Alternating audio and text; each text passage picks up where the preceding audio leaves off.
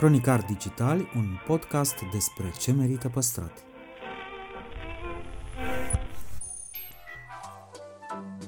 De patru ani promovăm patrimoniul în rândul tinerilor, scuturând de praf și prejudecăți interacțiunea cu istoria și cultura. Acum îndrăznim să plecăm în căutarea fericirii, în noi, în actul cultural și în farfurie. Îi aflăm prețul și reevaluările și ne bucurăm de fiecare proiect care face cel puțin break-even. Între heritage și cool, invitații, vedete, influenceri și experți vorbesc despre propriile preocupări și pasiuni. Ne dezvăluie ce e important pentru ei și ar dori să transmită mai departe, care este relația lor cu patrimoniul românesc și ce înțeleg prin patrimoniu personal, pe chill și fan ca între prieteni. Moderatorii podcastului sunt Cristian Şimonca, a k a blogul Otravă, și jurnalista de cursă lungă Diana Popescu, cu noi episoade în fiecare joi.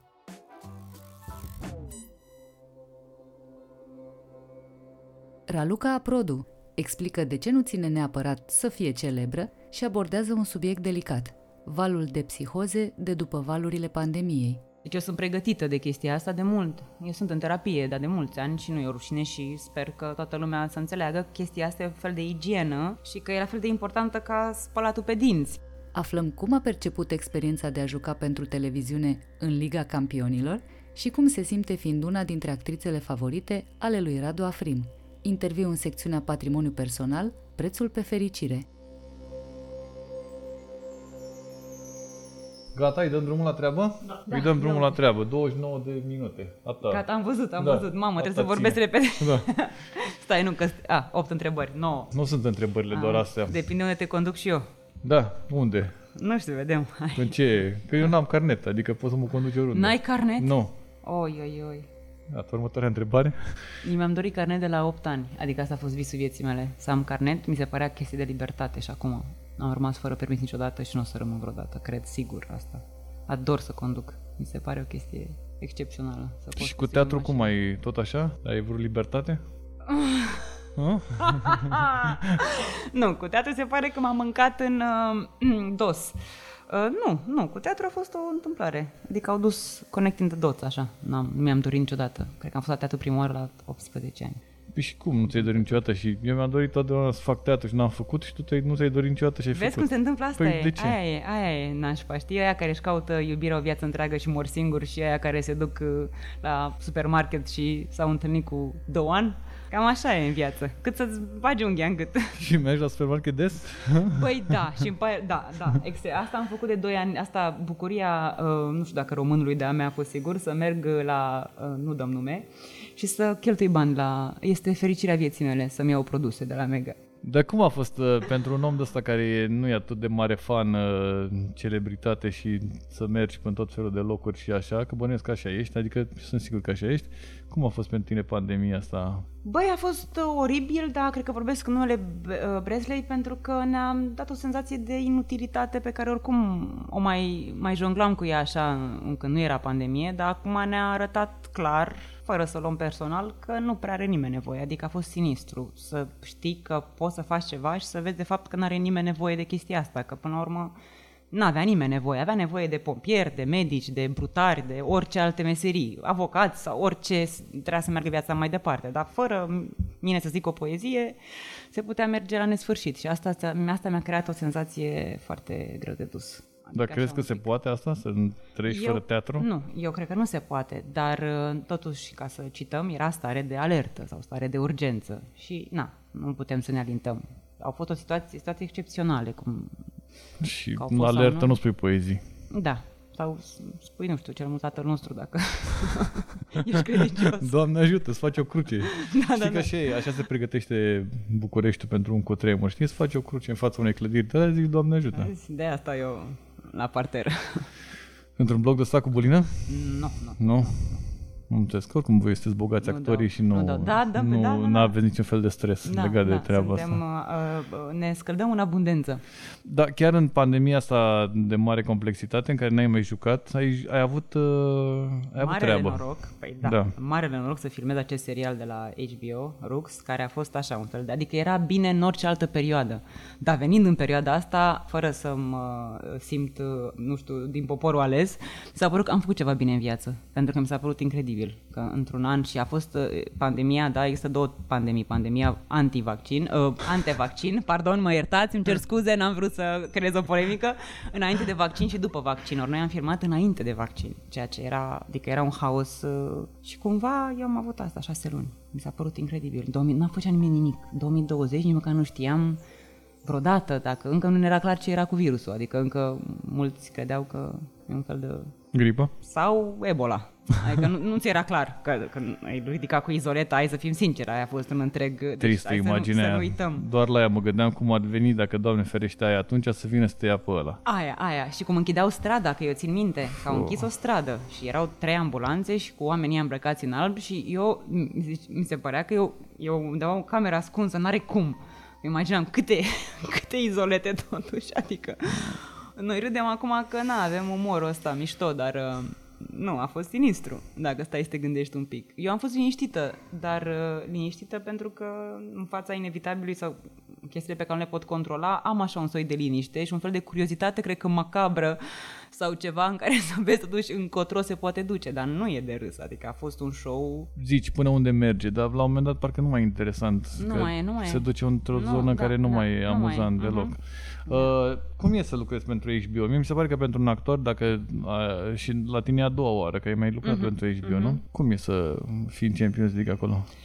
Uh, păi eu să știi că acum oricât de ciudat ar suna, eu nu m-am gândit așa niciodată că lucrez pentru H B O sau lucrez pentru, nu știu, o televiziune ca oricare alta. Eu îmi fac treaba și trebuie să mi-o fac bine pentru că eu apar. Uh, nu ține neapărat de acum cât de profesionistă sunt eu, dar mi se pare că îți faci un deserviciu să tratezi lucrurile altfel. Adică indiferent că joc la Teatru Național sau la un teatru independent sau cum ne mai place nouă să mai zicem anumite șușe, eu nu știu să joc altfel, adică eu nu pot să joc altfel doar pentru că e mai important un proiect. Joc cum joc, că e personaj, că e o responsabilitate, că e meseria mea și mi-aș bate joc de ea. Dacă aș face-o altfel, nici nu cred că pot să o fac altfel, că nu știu să o fac altfel. Deci nu, n-am, înțeleg întrebarea, dar ăsta e răspunsul. Adică n-am simțit niciun fel de presiune, real. Am simțit presiunea unui rol principal, dar cu mult înainte, adică când am aflat că l-am luat. Am avut câteva zile în care m-am gândit, e, știi cum e, if you fail, you fail grande, adică apare așa un episod, două, să zicem că poate ai avut zile bune, dar să te vadă cineva opt episoade, nu prea, nu prea ai cum să scoți. Dar e diferență între să, să joci la Afrim și să joci la Godot pe o bancă, pe o... Evident că e o diferență, dar nu, nu are legătură cu Afrim sau cu Godot, sau nu are legătură cu spațiu, are legătură cu regizorii, depinde de proiect, sunt diferite proiecte. Nu, ai zis ca actor că tu îți faci meseria și indiferent unde te duce și că joci eu trei da. surori și că... Da, da, eu da, eu da. Adică pentru mine depinde de, na, la Afrim trei surori durează trei ore jumate. La Godot piesa durează poate o oră douăzeci. Din acest punct de vedere e diferit că, na, e un pic că... Oh, azi am Afrim, aolă, trei ore jumate, da, da, e gros. Da, da, adică trebuie, adică nu prea ai cum să fii nedormit sau să fii, mai ai și altele pe cap, că nu prea ai cum. Deci e diferit, na, ca aia care aleargă cinci kilometri sau douăzeci, depinde de... Da, a fost într-un fel așa, te-a privit altfel lumea după succesul ăsta nebun? Nu cred. Și pe partea aia la Numai... pro și la... Nu m-a privit, nu. nu. Eu, eu cred că... Bine, te nici nu vrei să te privească lumea nu altfel. Nu, nu, ba da. Nu, nu, nu, nu, nu, e foarte important. Nu. Poate acum câțiva ani sau zece aș fi avut discursul ăsta. Nu, eu cred în continuare că celebritatea în România este o opțiune a ta personală, adică dacă vrei neapărat asta. Pentru că eu nu, pe mine nu mă urmărește, paparații nu stau în copac să mă urmărească pe stradă, nu, nu sunt...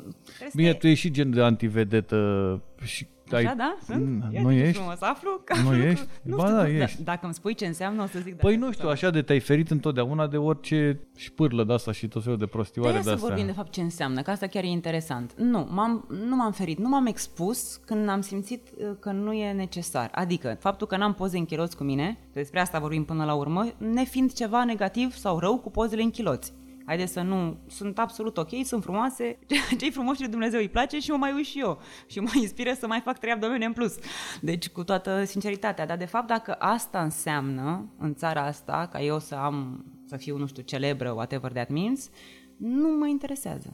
Dacă am ceva de spus sau, nu știu, oamenii vor să mă întrebe, deși nici acolo nu pot să fiu un exemplu neapărat, nu știu, ceva ce pe mine mă pasionează, cum ar fi să salvăm animalele din țara asta, atunci acum are drag, aș fi celebră oricând. Dar ce se propune... Da, e frumos și cu animalele, dar da, e mai mișto un kiloț. Deci nu sunt anti, nu sunt anti. Cum nu, mi se pare că ești... Uh, adică ferindu-te de absolut de, de orice chestie de asta care, nu știu... E, pe prima pagina ziarului sau nu știu ce, de scandal. Da, da. Viața mea privată e viața mea privată.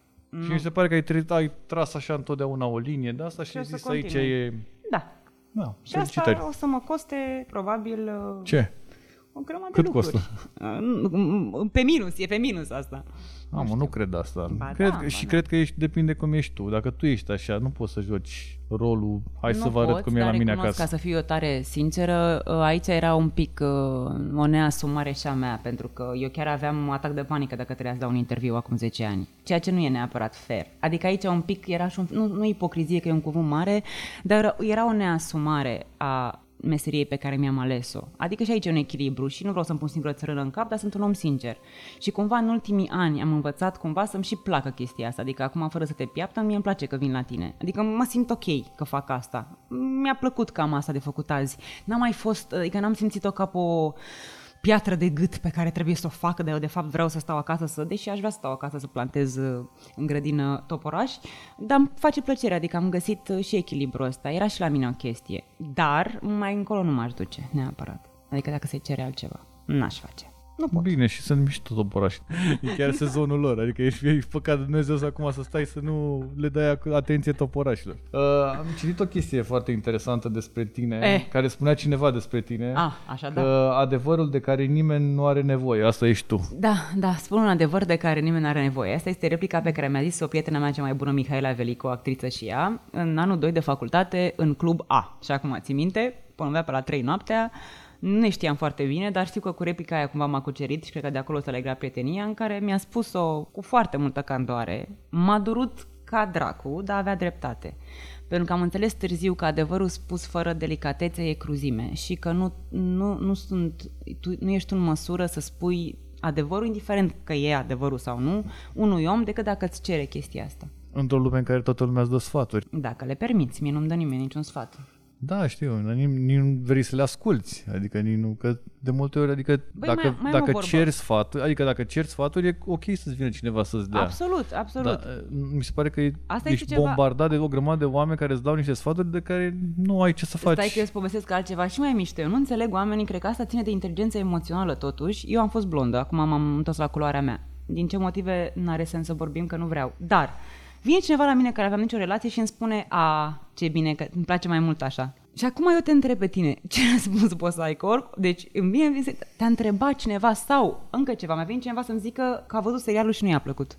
Dar, repet, nu e o relație prietenie. Știu, știu, știu, știu. Dacă nu, zi mersi că nu te-am întrebat. Aia ar fi horror, să te întrebi, să te pun în postura aia oribilă în care nu știi cum să minți sau să... E dreptul omului să nu-i placă, dar de ce să vii neîntrebat să spui o chestie negativă? Uite, asta nu o să înțeleg cât o-i trăi.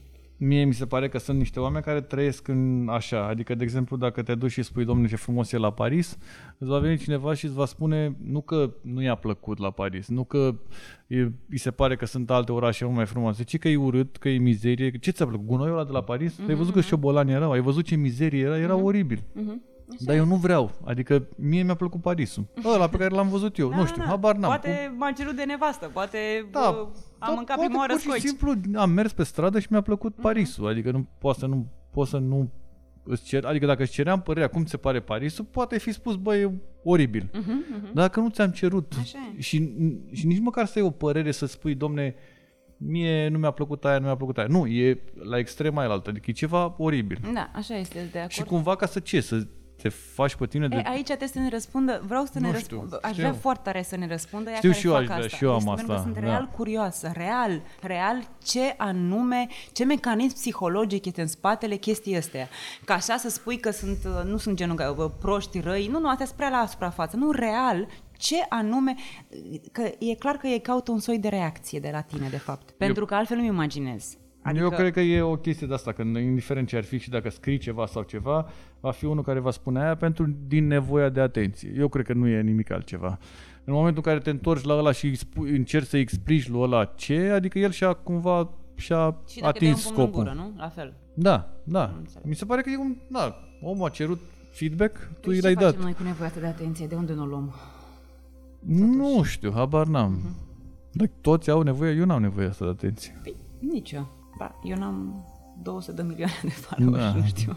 Poate. Dar ce e o problemă asta cu followers și cât ți-ai? E o gluma mea. Da, mă, știu că e o glumă. Eu am da. Contul privat, în primul da, mă, rând. Știu, da. Lucru pe care lumea nu înțelege și nu înțeleg de ce nu-l înțelege. Că, până la urmă, adică dau accept la oricine... În principal, măcar o poză să ai, fie să nu fie genul ăla care... O poză au... cu un câmp, așa, și cu un căluț sau ceva. Da, și cu un singur...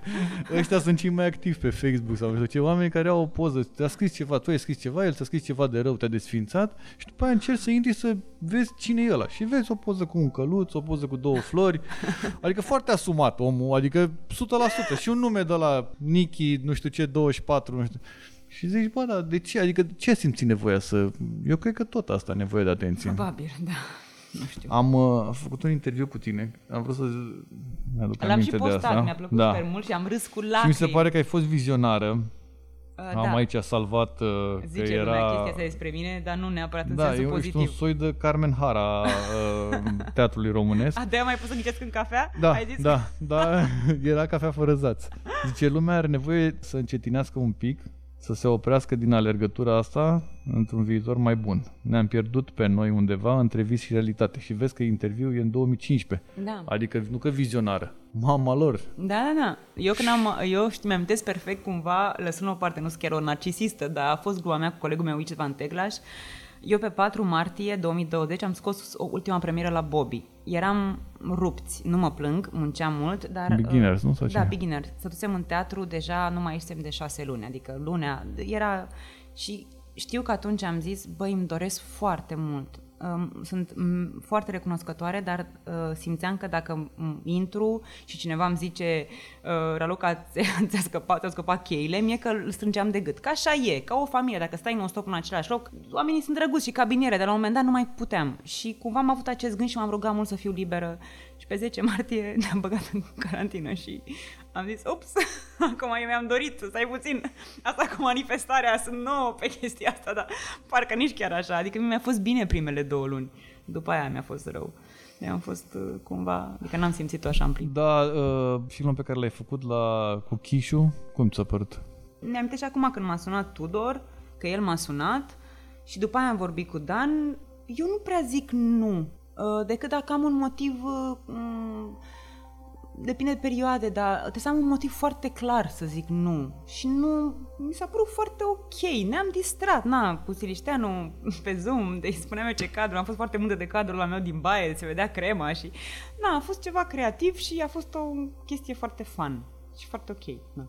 Dar dincolo de asta te-a afectat cumva toată perioada asta nebună? Normal că m-a afectat, pe toți ne-a afectat. Nu? Absolut, în primul rând asta la cap. Asta cred că se, văd, sport, o să mai vadă după multă uh, vreme de acum încolo. Psihologa mea, uh, ea mi-a anunțat de mult și mi-a zis, toată lumea vorbește de valul trei, valul patru, dar noi toți psihologii suntem îngrijorați de valul de psihoze care va veni după, despre care nu vorbește nimeni. Deci eu sunt pregătită de chestia asta de mult. Eu sunt în terapie, dar de mulți ani și nu e o rușine și sper că toată lumea să înțeleagă că chestia asta e un fel de igienă și că e la fel de importantă ca spălatul pe dinți, pentru că dacă te uiți puțin, dacă ai o privire cât de cât naturală la lumea pe care o trăim, ar fi bine să nu ne mai bazăm atât de mult pe ce știam noi sau pe educația de acasă, că și dacă noi suntem depășiți, părinții noștri săracii, nu știu cum de nu se încurcă când ies din scara blocului, adică nu mai e nimic valabil. Da, ne-am afectat, evident.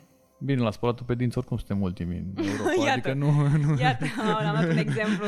Nu e neapărat. Nu știu cum fac, de, încerc să o dau politically corect și tot o arogantă par. Aia e, na, nu știam. Da, trebuie să-ți asumi știam. Asta, nu? Ai zis că ți asumi. Asta și asum. Cu aroganță. Băi, eu mai am o chestie. Bă, psihologia asta de Instagram, eu nebunesc. Deci dacă mai aud o dată trauma bounding, asumare, letting go, love yourself, eu cred că mușc de microfonul ăsta, că dacă e să iei la bani mărunți, eu nu știu ce înseamnă. Real. Adică aș vrea să știu, citesc și încerc să-mi dau seama. Dar asta cu love yourself, eu aș vrea să... Prima întrebare ar fi în primul rând să știi de ce. găsești un lucru la tine care îți place. Eu așa am înțeles. Și eu zic că sunt o, adică sunt o prietenă foarte loială. Și poți să mă iubesc, dar love yourself asta, deci nu înțeleg asumare. Ce e aia? Asumare, că mi-asum că nu ți-asum nimic, boss. Dacă se întâmplă un rahat în viața ta, o să dai cu curul de pământ, o să te enervezi. O să te gândești, păi normal că pentru că n-am acum trei ani i-am zis că mă las de băutură și nu m-am lăsat și uite, acum mi-au luat permisul și trebuie să mi asum. Nu, o să fii plin de sp- ce aia, nu ți-a... Nu înțeleg, dacă tu poți să-mi descrii într-o frază simplă ce înseamnă asumare... Nu știu, eu că să... nu folosesc asta. Mulțumesc. Cu asumare. Eu nu sunt asumat. Deci ca să... eu nici eu nu știu, nu știu ce sunt, nu sunt nici asumată, nici nu știu ce e letting go, nici nu știu ce, nu știu nimic. Da, mă, dar sunt cuvinte de-astea pe care și le, folos- le folosesc. Băi, era mai bine să nu le știe. Anumit... E mai grav. Știi că la un moment dat era tot lumea, era, îi spunea asta, frustrat. Ești frustrat sau ceva din asta. În orice, în orice... Eu, eu de narcisist, tu, deci este o epidemie de narcisist. Da, da, narcisist, da. Deci este la narcisist, modă frustrat, râzi cu asumare. Lacrimi, nu se poate. Asumare, letting go, zic eu letting go, love yourself. Dar love yourself ce înseamnă? Adică... Pe mine mă întrebi. Păi nu știu, gen... Cred că să știi, de exemplu, să pui limite sau să nu, să nu te... Adică eu așa înțeleg, probabil, să... Un exemplu concret în care unul, de exemplu... vrea ceva de la tine pe care tu nu poți să îl oferi și nu ai curaj sau nu poți să spui nu. Deci îți are legătură cu limitele, na. Asta ar fi un love yourself, să nu Am treci înțeles. Peste valorile tale pentru binele altuia. Na, altuia, cred că am zis să am vorbit. Am făcut și rime, da. am făcut și rime. Da. Eu sunt și pe hip-hop mă lansez, da. Că vreau exact. Și piața asta muzicală, vă, că n-am... N-ai prins aici piața muzicală? Da, dar stai puțin, că nu e timpul pierdut, nu-s chiar cea mai tinerică, dar am așa un plan de viitor. Da, ai prins la un moment dat lumea reclamelor. Da, da, da, eram... Eu atunci am considerat de succes când am ajuns referință. Adică n-aveau bani de mine și eram referință. Referință era Luca Aprodu. Eu pe vremea mea când am început, iau referințe, antrenii la Joli, Monica Belucci, ah, okay. Că na, nu sunt brunetă cu o căprui, putea să-mi dea pe cealisteron. Și când am ajuns eu referință, atunci am zis, gata, asta e momentul să plec în glorie. Și ai plecat într-o dată din reclame? Uh, sau? Da, eu fac lucrurile brusc. Nu dintr-o dată, mai fac și acum, dar uh, n-am mai făcut pentru, pentru România, nu prea. Adică cu toții știm și nu trebuie să fie facem pentru bani. A, da? Da, da. Nu, nu e visul, că... nu cred că este visul vreunui actor să joace în vreo reclamă. Decât dacă sunt, de exemplu, Radu Muntean, ador să joc, na, sunt și reclame fan, adică nu e, Doamne ferește, nu mi-e rușine de nimic și n-am niciun schelet în dulap, adică dacă te duci frumos pe în istoria mea, eu n-am, adică n-are nimeni ce să scoată vreo poză sau uite ce ai făcut sau, n-am, da, adică n-aș fi făcut la, cred că la un anumit iaurt am refuzat să fac reclamă. Asta, de ce? Da. Nu credeai în iaurtul respectiv? Nu puteam să zic că sunt balonată, mi s-a părut că... Nu, nu cred că mi-e așa natural, nu știu, nu, nu, nu puteam. Dar eu cred că și asta e o șmecherie, nu? Să poți să spui balonat. O fi, dar eu cu farmec. Eu n-am putut, mă știam că nu pot. Eu cam, cam m-am prins ce pot și ce nu pot. Asta e, cred că, o chestie bună la mine. Dar asta cu aroganța ți se spune des? Uh, nu mi se spune. Oamenii care consideră asta nu mă cunosc. Și atunci tot ce vorbește despre mine un om care nu mă cunoaște sau nu m-a văzut în viața lui, I don't give a fuck. Real. Și dacă asta e aroganța... Da, au fost momente în care te-a... M-a afectat? Da. Da. Da, aș minți. Aș minți să spun că nu mă afectează. Mă afectau la nivel... Erau atât de neadevărate și de răutăcioase, încât am avut o perioadă lungă și cred că încă mai am, în care orice reușita mea era pentru că eram iubita cuiva sau pentru că eram ceea ce este real, chiar opusul, pot spune. Dar mai ales mie, care am avut două relații mari și late, lungi și asumate, adică nu e ca și cum... Asumate, uite, vezi? Ai zis, asumate. Asumate în sensul că toată lumea da, știa da, de ele. Plămit, da. Și breasla da. E mică și asta, adică mă mai doare, dar scurt. Adică pot să urlu cinci minute sau să bocesc un sfert de oră și să-mi treacă. Dar nu, nu atât de mult pe cât ar vrea poate alții să fiu afectată, de unde poate părea un soi de aroganță. Da, asta ai auzit-o și de la oameni care te cunosc, nu? Nu, niciodată. Niciodată. Dimpotrivă. Adică ăia sunt mai supărați ca mine când aud asta, pentru că mă cunosc foarte bine. Am căutat pe Google. Ai, ai, ai. Oh. Nu, am căutat păi, pe Google. Cauți, că, dar nu am căutat pe Google dicționar. Aici. Nu, am vrut să văd ce-mi dă Google-ul când dau Raluca Aprodu și mi-a dat uh, următoarele. Raluca Aprodu soț. Da, da. Raluca Aprodu Instagram da, da. Și Raluca Aprodu vârstă. Da, o să comentez asta, că mi se pare amuzant. Deci, este genial. Deci soț, soț e a... foarte interesant. Că nu e, am, na, nu am, n-am avut niciodată. Instagram ai? Instagram am, dar este contul privat, deci da. Nu e ca și cum aș fi vreun și mare... Și vârstă toți aveam. Și vârstă, da, treizeci și șapte da. De ani abia împliniți, mulțumesc frumos. Ce trebuie să mai... Ce trebuie să mai fie acolo, pe lângă astea? Pe lângă astea? Da. nu știu, sindicaliste pentru dreptul animalelor, a salvat două sute de pisici, carieră, orice putea fi, sau înălțime, hai că înălțime, că o dată eram pe I M D B, n-am făcut eu contul și aveam unu șaizeci, eu având unu șaptezeci și doi, aia chiar m-a durut, ma, recunosc, ma, acolo ma, m-a lovit un pic, ma. Nu știam de unde a apărut acel unu șaizeci, da. Dar asta cu animalele cum e? De mică, ador, natura, animalele, sunt, asta e visul meu, să fac, am un plan, dar... să putem un pic să, să mișcăm și aici lucrurile un pic în România. Și vrei să faci niște lucruri? Am, am un plan, ai. am un plan, am un plan să fac un fel de asta cu adăpostul. Eu, de exemplu, mi-e foarte greu să mă duc acolo pentru că mă copleșește din start să-i văd așa și cred că asta pentru foarte multă lume. Și aș vrea să, să fie un fel de centru din ăsta, visez numai că ai vezi pereți, dar eu o să zic, în care să fie libere, să fie ca un fel de grădină zoologică, în care să aibă ponei, copii, să vadă puișorii, să interacționeze cu ei, să fie liberi, adică nu atât de ca la închisoare, adică să fie mm. frumos educați și să fie și entertaining și, na, raiul animalelor, dar de fapt e un cimitir copii. Și mi-e frică să zic asta.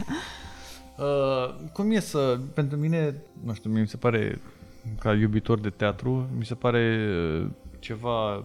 maxim să lucrez cu Afrim și să mm-hmm, niște este. spectacole de-astea este. în care ai jucat și tu. Și cum e pentru tine să... Adică bine, bănesc că e normal, că te știi cu el de o mie de ani. Da. Probabil că ești una dintre favoritele lui. Am aflat și eu, da, ai văzut, mi-a scris frumos. Da. Mie, eu sunt fascinată de el ca artist. Este... Adică doar să stai la repetiții și să-l văd cum... cum construiește, adică el nu e genul de regizor, vine foarte bine pregătit, dar lucrează cu ce are în față și la Pădurea Spânzuraților, de exemplu, faptul că eu am fost acolo două luni jumate și chiar dacă nu erau scenele mele, eu știu exact de unde a venit fiecare idee sau de la o improvizație, ce a construit, ce a urmat să facă, asta cred că este o... Adică pentru mine asta e, cum să zic eu, premiu. Nu că joc la el neapărat, evident că și ăla e, dar să fiu martor la un artist care e acolo în timp ce face, îi se naște arta, mi se pare incredibil. Pentru că e aparte, felul în care imaginația lui, deci felul în care face lucrurile e aparte și faptul că am, sunt contemporană cu el mi se pare extraordinar. În film cum e pentru am, tine toată? Păi, bă, am da, ai rupt. Băi, depinde. Vezi, eu am fost la Cristina Iacob odată și mi-a arătat un film. Mi-a zis, uite, trebuie să vezi filmul ăsta și după aia am văzut multe filme cu tine. Adică, da, na. Nu așa, vezi, asta pare așa o... Ba da, ba da, ba da. Nu așa multe. Îi zic eu acum, multe. Da, dar sunt atâția care fac de... Dacă da, e să ne comparăm vor... cu... Tocmai vorbeam mai devreme de industria asta în care se fac cât? Mii de seriale și de filme și de... Știu, știu, știu. Da, știu, dar probabil mie nu mi se pare de multe, dar înțeleg ce spui, da. Am eu o vorbă, ești chiorul dintre orbi, știi? Păi da. Ah, super. Uhu! Asta o, o zic eu mai des așa, că mi se pare că în România e țara în care un ciung poate să-ți arate, să-i arate lui Michael Jordan cum să arunce la coș. Am înțeles. Hai să, hai să puțin, că eu vreau să fac asta. Eu nu sunt, nu fac parte din genul la care zic că România e o țară de rahat. Mie, dar nici eu nu fac mie parte. Mie îmi place România, știu. Dar am zis că ca să, am început să fiu puțin paranoică pentru că îmi dau seama foarte clar că în, în această isterie în care, oricum eu asta cu social media m-am scos automat, adică eu nu pot să suport, sunt mult prea sensibilă, să suport acest val de păreri, de agresivitate. Deci atunci vreau să fiu, deci eu sunt, eu vreau să mă mut de aici, iubesc țara asta așa pe cât de mult o și urăsc în anumite zile. E ca o relație. Nu are cum să fie totul roz. Dar eu, eu chiar nu cred că dacă Nu cred duci... că suntem cei mai proști, nu cred că suntem ultima roată la căruță, nu înțeleg acest val de suntem... Bucuria asta românului de a-și turna singur țărână în cap, în același timp, eu cred că românul este o combinație de sindromul impostorului cu aroganța maximă. Adică este, sunt două extreme. Ori suntem cei mai tari, brusc, se naște din noi, așa, ori suntem... Bă, nu suntem chiar. Sau, pentru cine n-a ieșit vreodată din țară, că dacă ești din țară, o să vezi că și prin alte locuri poate să pută pe stradă. Da, și e frumos să mergi afară ca turist, să mergi două zile nu știu unde și să vezi cât de frumos e nu știu unde. Da, da. Dacă trăiești acolo, poate e altfel. Exact, exact. Și poate chiar ca la fel ca la noi. Sau... Nu, nu am zis asta, nu ziceam, ziceam o chestie de... Eu știu că tu n-ai zis, de... dar vezi ce frumos ne-am scos pe amândoi, că părea da, așa da, că da, ne ducem da, în zona da. aia. Și ne-am dus bine de tot. uh, uite, am... Uh, acum, uite, șa- acum șapte ani, Aoleu, așa. Spuneai într-un interviu că ne-am pierdut pe noi undeva între vis și realitate. Da, vorbeam și despre... Eu când vorbesc pe noi, ca să nu zic de mine, dar eu fac asta de multe ori. Da, sunt foarte... Am o zonă... E foarte frumoasă, asta e zona mea creativă și de acolo mi-au, să zicem, gramul ăsta de talent pentru care sunt plătită. Dar de multe ori, câteodată, mai rup contactul cu realitatea. Și nu e neapărat bine întotdeauna, pentru că nu văd ce e în fața mea. Dar adică mai faci asta? Mai fac, dar acum îmi dau seama și dacă îți dai seama de lucruri, deja sunt jumate rezolvate. Mai fac, mai fac. Da, între vis și realitate, da, pentru că de multe ori atât de mult avem impresia că suntem altceva decât suntem sau nu suntem acolo unde ar trebui să fim sau suntem atât de, de siguri că știm noi cum ar trebui să fie, încât, băi, trec anii. Acum și că vorbesc ca o babă, dar trec anii, serios, și trec repede, repede și după aia îți dai seama că acum cinci ani de fapt era bine, când tu știai că de fapt era rău. Nu e chiar așa. Nici eu nu știu să fac, să țin echilibrul ăsta tot timpul. Mă mai duc așa, dacă toată, au și prietenii mei o vorbă, că mai fac așa cu mâna. Unde, unde ai plecat? Mai aud întrebarea asta. Mă duc așa într-o... Și că era un celebru titlu într-un ziar în Spania, că eram fericit și nu știam, înainte de pandemie. Da, exact. Da. Da. Ce prețuiești tu cel mai mult în momentul de față? Pe lângă animale și toporașii pe care te duci da, să-i plantezi. Am înțeles, am înțeles întrebarea, în momentul de față, da? Ce a părut că nu, că nu înțelegi niște întrebări? Nu, uite, aici ești arogantă, vezi? Asta era aroganță. Nu, a, nu, nu mi-am dat seama. E, nu, aș, sensul da, că nu... mi-a dat eu, las. A, bine, sunt arogantă, da. Lasă nu mă, nu ești. A, în perioada asta, da? Liniștea. Eu găsesc, adică efortul să mi-o găsesc e mult mai mare decât era pe vremuri. Din vina mea și din vina exteriorului, aici cincizeci la cincizeci. Dar mi-e mai greu să mă liniștesc, să stau locului. Mi-e greu să stau locului. Și de multe ori să-mi dau seama că toată anxietatea asta, alt cuvânt folosit, toată lumea e anxioasă și depresivă. Apropo, atacul de panică n-are legătură cu anxietatea, dacă toată lumea face atac de panică, acum asta mă leșină. Să-mi găsesc liniștea, da. Și o prețuiesc când am secundele alea de liniște, că sunt secunde. Îmi dau seama cât de neliniștită sunt de fapt în celelalte douăzeci și patru de ore.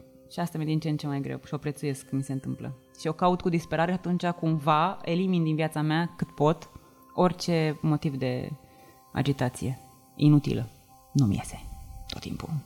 Și eu sunt așa, nu sunt mare fan să socializez cu oameni și atunci ești prima chestie de asta pe care ți-o pun oamenii, zic, arogantul ăla... Nu, hai să lămurim. Ba, eu nu cred. Tu ești un om... Soci... Și eu, asta am crezut și despre mine, că sunt, tot spuneam altele pe Instagram, că introvert, extrovert... Nu, nu, nu. Eu nu sunt un om introvert, doar că nu pot să am acest small talk sau nu pot să cu fac oricine. Frumos cu oricine. Știu. Mă obosește, atât. Da. În rest, dacă sunt cu oameni dragi, nu mai îmi tace gura. Adică sunt extrem de... Pe, adică sunt the life of the party. Doar că nu pot să fac small talk, mă obosește. Și când zic small talk, bună, bună, ce faci, ok, poți să... Atât. Dar... De ce să ne prefacem că, considerând că tu ești din alt trib, eu sunt din alt trib, adică știm că nu avem mic în comun și ne pre... e obositor pentru toată lumea. De ce să jucăm, jucăm la serviciu acolo când vine șeful și ne zice bună ziua la ea, dar dacă nu trebuie să facem asta, mm. hai să nu ne mai chinuim reciproc, că e îngrozitor pentru toată lumea. Sau poate pentru ăla nu e. E și pentru ăla sărăcuțul. Da, da, da, da, da, cred. Cred că pentru toată lumea e de fapt, dar dacă ne-am oprit un pic, vezi, mă întorc la... Dacă ne-am oprit un pic, dacă ne-am oprit un pic, ne-am dat seama și toată lumea ar spune, am zis o dată, eu plic o să o zic, dar o să-mi pare rău că o zic. Era o dată cineva vorbea cu mine, dar cred că m-a prins într-o zi, apropo de vis și realitate, de... mi-a zis mie tot prietena asta, Michi, că eu, oamenii au un filtru, o sită și se cerne și iese pe gură ceva, ceva. care s-a cernut. Ori eu am anumite zile, probabil, în care sita aia ori are găule foarte mari, ori s-a dus să se spele, pentru că nu mai... Și la un moment dat am zis o frază care este absolut sinistră, dar o să o zic. Cineva vorbea cu mine și... Dar eu total... Uh, am vrut să fiu total drăguț, am pus mâna pe, pe ea și am zis, iartă-mă, ce spuneai, că nu mă interesa deloc. Mm. Dar vezi și pare, dar jur că e ca, adică eu vreau să zic, iartă-mă, ce, că n-am fost deloc, a, nu, nu eram atentă, să, mai spunem asta, dar mi-a ieșit, de, nu mă interesa deloc, which is true. Așa e, da. Pentru că se-a apucat să-mi povestească, jur, dacă vorbisem de vreo trei ori cu persoana respectivă, ceva care, real... Și oamenii dau din cap, dar nu mai bine îi spui, băi, te opresc. nu, nu, e da. Oribil ce zic. Oh, e tot ăla cu adevărul. O să-mi pare rău că am zis asta. No, aia no, e. No, no, no. Ce să facem? Îți mulțumesc foarte mult pentru că ți-ai răpit timp și n-ai plantat toporaș în și cele mulțumesc pentru întrebările câteva minute minunate. Am uitat să te întreb de casting. Dar în fine, în episodul următor totul despre casting. Totul despre casting, totul despre... Pare, pare serialul ăsta, totul despre casting, nu? Ar putea să facă cineva un da, serial. Da, s-a făcut ăla franțuzesc. Mă rog, nu cu castingul, dar cu agenția din Franța, zi. Diprosan. L-ai văzut? Nu. Genial, să te uiți. Nu poți nu, să cred. Nu, l-am văzut. Superb. Agenți din Franța care, tot ce e în spatele unui actor. Aur. Nu, aur. Superb, de genial. Actrița este impecabilă. Diprosan, să te uiți. O să-l vezi în trei minute. Passez-moi le contrat de Guillaume Canet, s'il vous plaît. Voilà, tout de suite. On les accompagne dans la gestion de leur carrière. En échange, on prend dix pour cent de la rémunération. Qui est parti, concrètement? Berléand. Qui a frappé l'autre? Berléand. Julie Gaillet et Joey Star ont disparu. Non mais ils veulent pas juste faire leur métier. dix pour cent, la série qui vous fait découvrir le prix de la célébrité.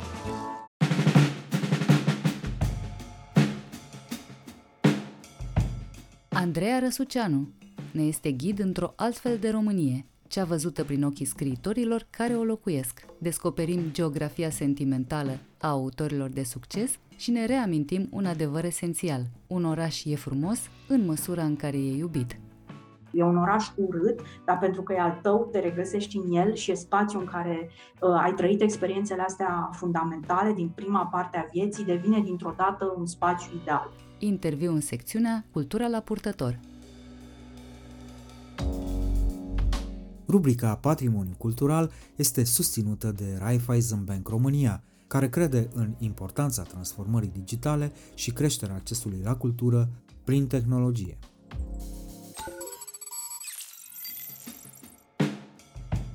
Invitata mea de astăzi în secțiunea Cultura la purtător este scriitoarea Andreea Răsuceanu, coordonatoarea Cărții Orașelor, un volum care ne vorbește altfel despre locuri pe care am crede că le știm.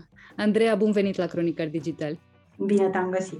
Cartea Orașelor sună, nu știu, ispititor și aventuros, fiindcă îți poți imagina o expediție prin șaisprezece locuri din România și din Republica Moldova, alături de scriitori născuți în, în fiecare dintre ele.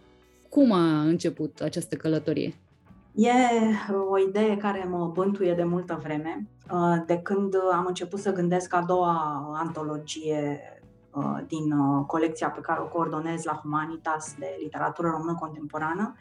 La prima antologie nu m-am încumetat să dau și o temă, n-a fost o antologie tematică, tocmai pentru că știu că scriitorul român și nu numai, scriitorul în general are așa o teamă, știi, de, de a scrie la temă, pentru că într-adevăr e ceva mai complicat, ceva destul de constrângător și de restrictiv. Și uh, acum m-am gândit la antologia asta.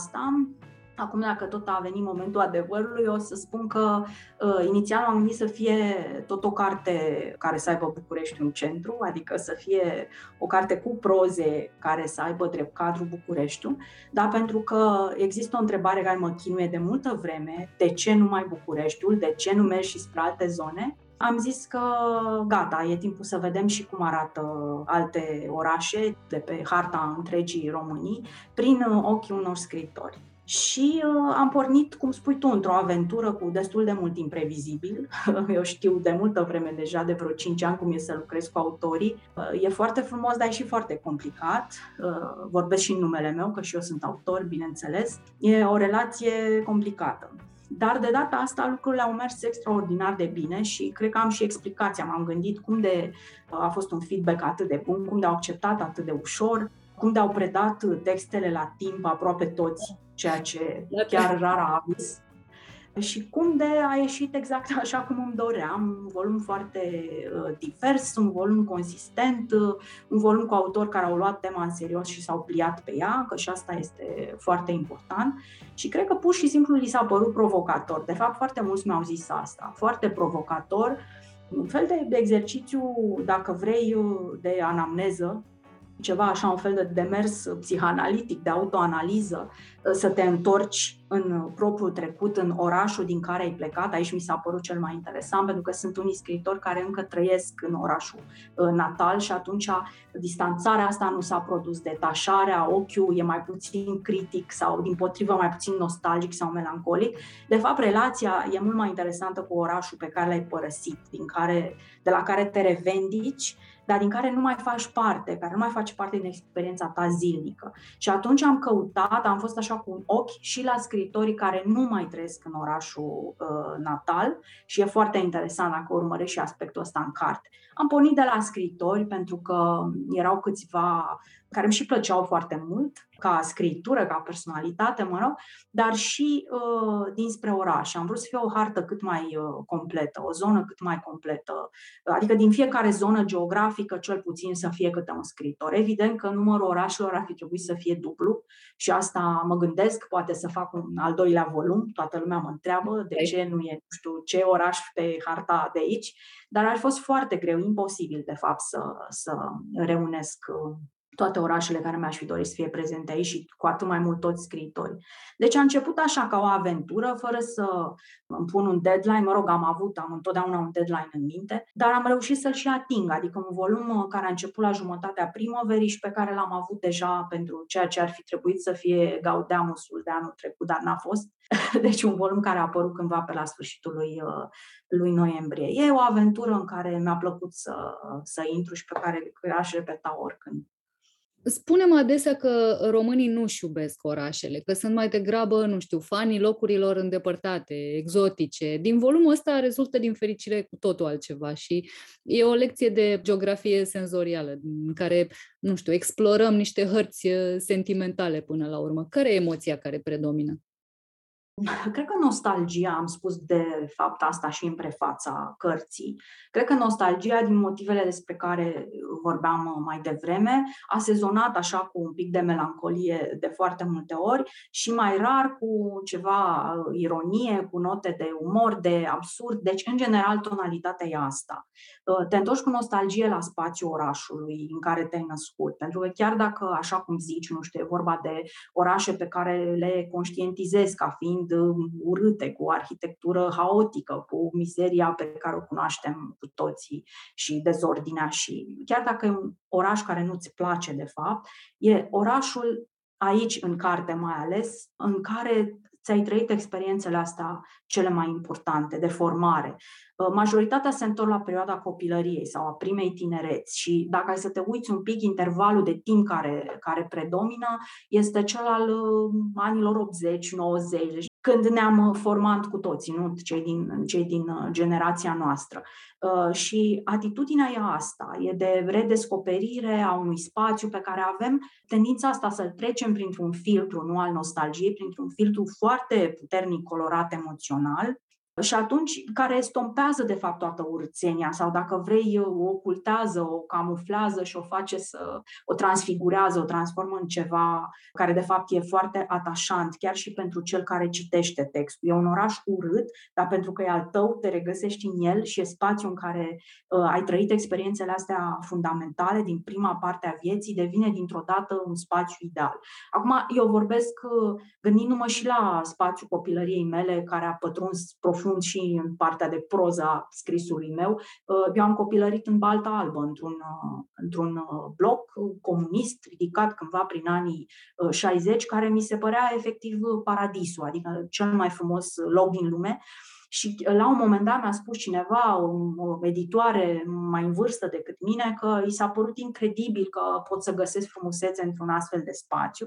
Și i-am zis, da, ar trebui să citești Cartea Orașelor, să vezi că mulți dintre cei din generația mea găsesc frumusețe acolo unde e foarte multă urâțenie. Pentru că treptat și mai ales în timp se creează mitologia asta a ta personală, care nu poate fi decât extraordinară prin, cum ziceam, prin prisma asta a adultului care se uită înapoi în, în adâncimea propriului trecut. Bineînțeles că în cartea asta nu regăsim traseele acelea clasice cu care te ademenesc ghizii turistici. Ce fel de orașe descoperim dincolo de ce știm deja despre ele? Da, așa m-am gândit și eu că nu trebuie căutate niște coordonate concrete. Nu poți să iei cartea asta și să te plimbi, nu știu, prin ce oraș. Ai putea, de pildă, prin Ploieștiul Vioricăi Răduță, care a făcut așa un fel de uh, filmare cu camera foarte dinamică, trecând prin toate zonele, toate straturile istorice ale Ploieștiului.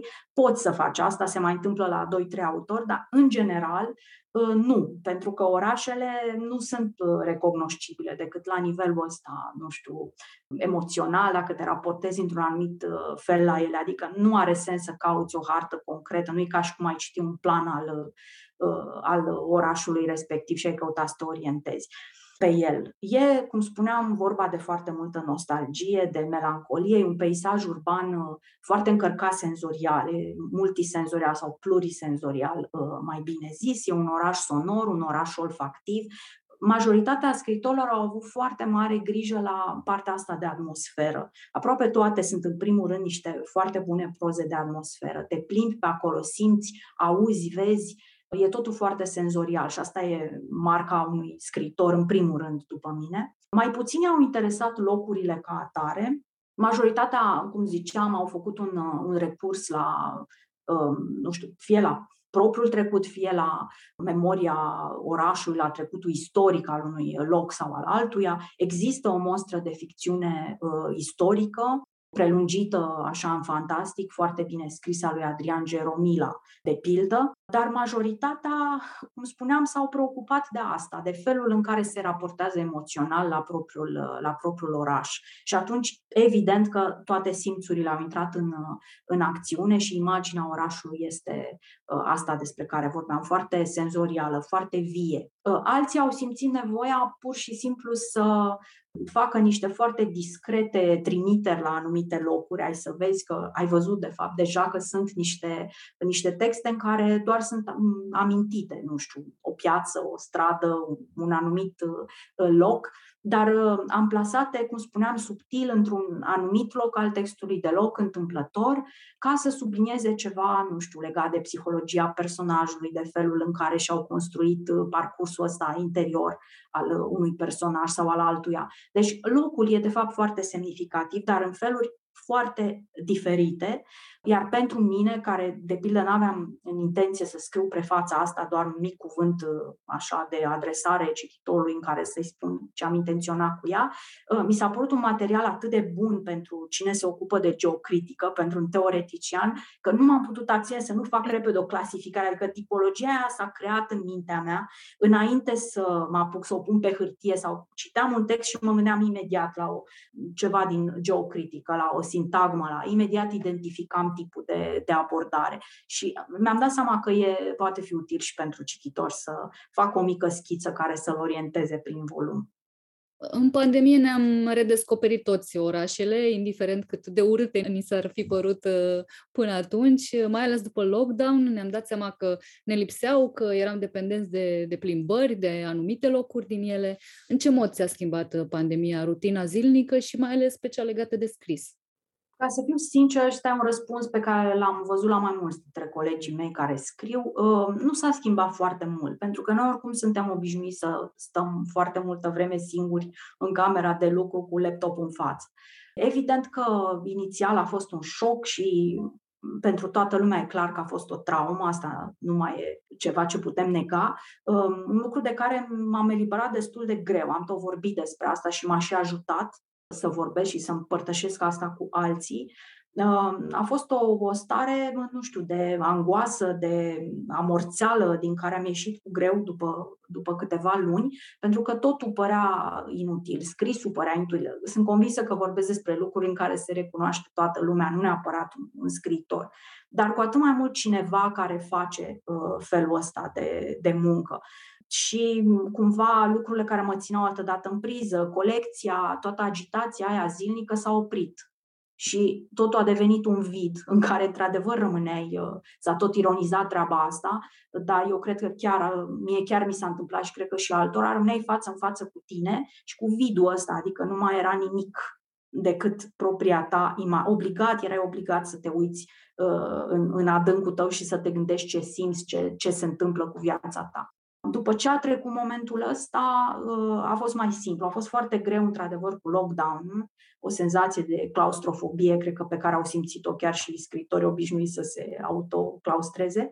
Dar, pe urmă, încet, încet am reușit să-mi, să-mi reiau scrisul. Mi-am impus și un program, ceea ce încerc întotdeauna, dar mi iese foarte greu că n-am un program foarte fix. Uh, și am reușit uh, să-mi termin romanul Vântul Duhul Suflarea, care a și apărut la sfârșitul lui uh, două mii douăzeci, ceea ce n-aș fi crezut, adică vara aia mai ales a fost o vară în care am reușit în sfârșit să mă mobilizez și să, și să scriu. Acum când mă uit în urmă așa cu, cu multă detașare, mi se pare că uh, suntem și noi destul de uh, sensibili și ne gândim în mod obsesiv la lucrurile astea și cred că, Doamne ferește, dacă se va mai întâmpla ceva de genul, uh, am să iau lucrurile mult mai sportiv și cu mult mai mult, cu mult mai mult calm, sau cel puțin am să încerc. A fost foarte greu Dar, cum ziceam, am ieșit destul de repede și după a urmat, probabil datorită acumulării astea a lunilor în care n-am făcut altceva decât să mă gândesc obsesiv la același lucru, a țâșnit pur și simplu partea asta din, din roman, care e, e și cea mai intensă după mine, și chiar și o parte din următoarea carte, care va încheia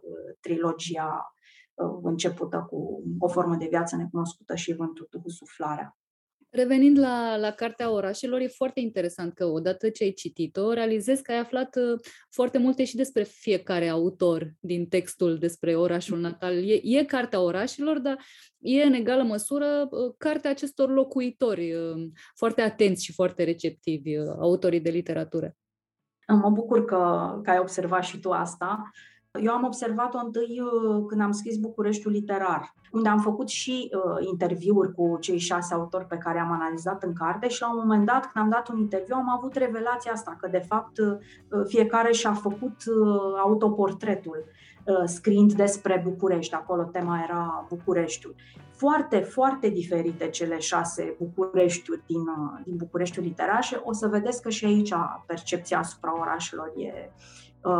e foarte diferită. Cred că orice oraș aș fi ales, ar fi fost tot atâtea orașe diferite, adică ceva complet altfel. Fiecare își vede spațiul după chipul și asemănarea lui. De fapt, e o relație de reciprocitate despre care tot geocritica vorbește pe larg și o face foarte bine, subliniind lucrul ăsta, că întotdeauna proiectăm asupra spațiului ceva din interioritatea noastră, din ceea ce simțim, din senzații, din emoții, și atunci spațiul arată, nu, ca interiorul nostru. Pe de altă parte, și spațiul are o uh, influență asupra noastră și ne face să fim într-un anumit fel, să ne comportăm într-un anumit fel. De fapt, coordonatele lui ne determină felul cum ne organizăm pe, pe interior și asta se vede foarte bine, foarte bine aici. Uh, și am văzut că deja au apărut cronici la, la carte și că sunt critici care au observat și ei, uh, uh, observat și ei asta, amprenta foarte personală a fiecărui uh, autor asupra orașului din care provine. Atenție, nu toate sunt orașe natale. Convenția a fost să fie orașe în care să-și, ori să-și fi petrecut partea cea mai semnificativă din viață, ori să fie punctele lor de reper pe harta personală. Nu sunt toți născuți în orașele despre care, despre care scriu. E mai ușor să scrii despre tine sub pretextul că scrii despre orașul tău? Da, cred că e mai ușor să scrii despre tine, scrii despre orice altceva, dar e și ceva destul de înșelător, pentru că eu cred că te ascunzi mai puțin atunci când faci asta, știi? Tot la Bucureștiul Literar nu o să spun ce, cum și cine, dar am avut sentimentul ăsta că pentru unii dintre autori, cel puțin unul, dacă nu mai mulți, orașul nu era, Bucureștiul nu era un oraș iubit. Nu era un oraș îndrăgit, dimpotrivă. Era un oraș cu care avea o, o relație mai degrabă conflictuală, un fel de neîmpăcare față de tipul ăsta de spațiu, dar de acolo ieșea o relație foarte interesantă în contextul ăsta al unui roman, al unui cărți de ficțiune. Deci sunt multiple uh, relațiile astea și depinde foarte mult de la, de la un autor la altul cât și cum pune din el, de fapt, în, în povestea asta, dar, în general, atunci când citești pasajele astea descriptive sau ceea ce numim descriere sau descriere narativizată, care e un procedeu și mai, mai subtil, mai sofisticat, de fapt, de a vorbi despre, despre oraș, îți dai seama cam cât a dezvăluit fiecare din, din el, cât a fost uh, dispus. De foarte multe ori, însă, cum ziceam, e și un act inconștient și atunci devine cu atât mai interesant, pentru că imediat se pune întrebarea de ce îți iubești orașul sau, dimpotrivă, de ce nu-l iubești, ce fel de încărcătură emoțională vine de acolo, din, de undeva din trecut și din locul ăla despre care alegi să vorbești într-un fel sau altul. Și eu simt asta, exact cum spui, că am aflat foarte multe despre autori, poate și lucruri pe care n-aveau nicio poftă să mi le spună, citindu-le, citindu-le textele. Dar asta e, până la urmă, și scrisul de ficțiune e tot un act de dezvăluire și cititorul ajunge să știe lucruri despre tine, chiar dacă tu le ascunzi foarte bine acolo, substraturile ficționale. Ce urmează în materie de călătorii tipărite pentru Andreea Răsuceanu? Un indiciu există chiar în cartea asta. Textul tău e un fragment din romanul la care lucrezi. Da, e un fragment dintr-un fragment din romanul la care lucrez. E spațiul ăsta despre care am vrut neapărat să scriu, că m-a obsedat și am scris și în Vântul Duhul Suflarea. Zona asta a fostului cartier Uranus, despre care cred că numai Mircea Cărtărescu a vorbit așa cum ar merita să se vorbească, suficient de mult, de amplu. Și uh, zona din jurul Dâmboviței, cu tribunalul, care e un topos foarte important pe harta mea. Mama mea a fost avocat și e o zonă în care am fost de multe ori încă de când eram copil și o percepeam așa uh, ca pe ceva aproape, nu știu, de ordin. Mi se părea că arată ca un uh, castel, exact din cărțile de povești pe care le citeam. Am avut întotdeauna senzația că e un loc în care se întâmplă lucruri extraordinare, chiar și acum o am. Și uh, am scris despre asta în, în Vântul Duhul Suflarea, unde unul din personaje și este o, o avocată, nu are legă, nicio legătură cu mama însă. E o zonă în care îmi place și acum să mă plimb foarte mult și unde am mereu senzația asta de încremenire, de alunecare și de încremenire în timp. Sunt străzile din spatele marelui, monstruosului bulevard, care au rămas cumva, de fapt, un fel de cioturi de, de străzi. Sunt, am găsit, de pildă, o stradă care e aproape, aproape, e totalmente nelocuită. Asta nu cred că am mai văzut nicăieri în București, sunt case, nu știu, locuite ilegal măcar, dar e o suflare de viață pe strada aia. Aici nu era nimic, e un spațiu, un interval de urban uh, complet mort. O senzație foarte, foarte stranie, cu case ruinate, căzute, uh, incendiate și așa mai departe. Asta știm și din alte locuri ale Bucureștiului, dar aici sentimentul uh, de planetă părăsită de pământeni a fost uh, atât de puternic încât mi-a rămas în minte și a intrat și aici în, în textul ăsta. Și pe urmă am senzația că e un spațiu care trăiește cu uh, amprenta asta acvatică datorată Dâmboviței. Clădirile mi se par toate uh, umede, mucezi, uh, la fel, locuite de persoane foarte stranii, aproape pe care nu le vezi niciodată, în fine. Mi se pare, pe scurt, o zonă stranie și mi se pare că locul ăsta contaminează viețile oamenilor. E o senzație pe care o am de câte ori mă plimb acolo, când ies de la teatru, de la sala Izvor, de la Bulandra și merg pe jos până la Unirii. Îmi place segmentul ăla, despre el am și scris acum. Dar în același timp, pentru că e un spațiu acvatic, nu germinativ, viu prin excelență, ai senzația că există acolo o posibilitate cât de mică, o speranță de, de viață, o speranță că lucrurile alea moarte ar putea la un moment dat să, să renască într-un fel cu totul neașteptat. Cam asta se întâmplă și cu personajele din, din proza mea, care se și cheamă oameni mai sănătoși, oameni mai fericiți. Mulțumesc mult, Andreea, pentru discuția asta. Eu îți mulțumesc. Vă, prietenilor noștri, vă mulțumesc că sunteți alături de Cronicar Digital și nu uitați, cultura se poartă în orice sezon.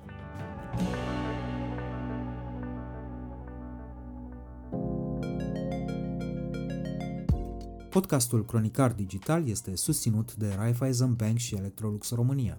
Partenerii proiectului sunt convinși că, prin accesul la educație, cultură și tehnologie, putem deveni cea mai bună versiune a noastră.